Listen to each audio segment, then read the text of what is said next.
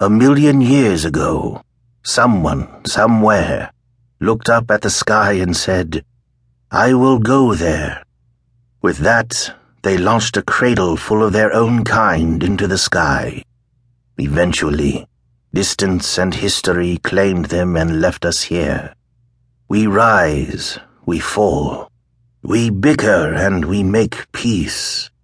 We create our own children and our own cradles. We find our own kind and we lose them again. Of ourselves, this is all we will ever know. Alda of Joran Farah from Concerning the Search for the Evolution Point. Eric Born watched Heron Station's hull rise. It filled the bottom half of the view wall with an ungainly conglomeration of gold and steel blobs. The scene jiggled slightly as the docking clamps took hold of his ship and hauled it into place over the airlock. Behind him, the common room's terminal chimed twice to indicate an incoming message. Through the doorway that led to the bridge, he could hear the precise voice of Cam, his android pilot, delivering the ship's maintenance requirements to the station's docking authorities. Eric ignored both sets of noises and kept his eyes on the view wall. Another ship a massive, smooth edged thing, drifted up from behind the bumpy horizon that the station created. Even without magnification, Eric could see the scarlet tailed comet emblazoned on its side. Well, he thought, you're here and I'm here. I just wish you'd tell me what's going on. The terminal chimed again.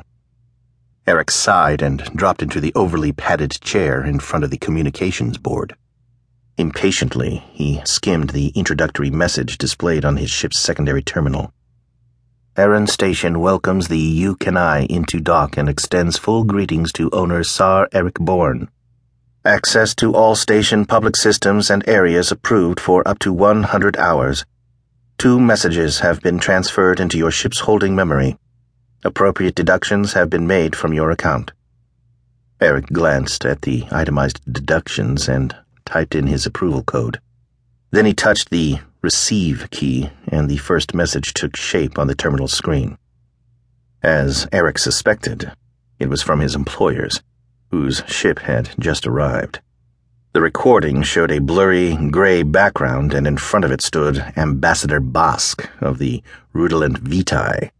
At least, Eric assumed it was Bosk. He'd seldom seen more than one Vitae at a time, and although they appeared human enough, they all had been white skinned, hairless, and wrapped in billowing red robes. Eric always thought of the ambassador as male, but the delicate bones and thick draping of cloth made it impossible for him to be sure.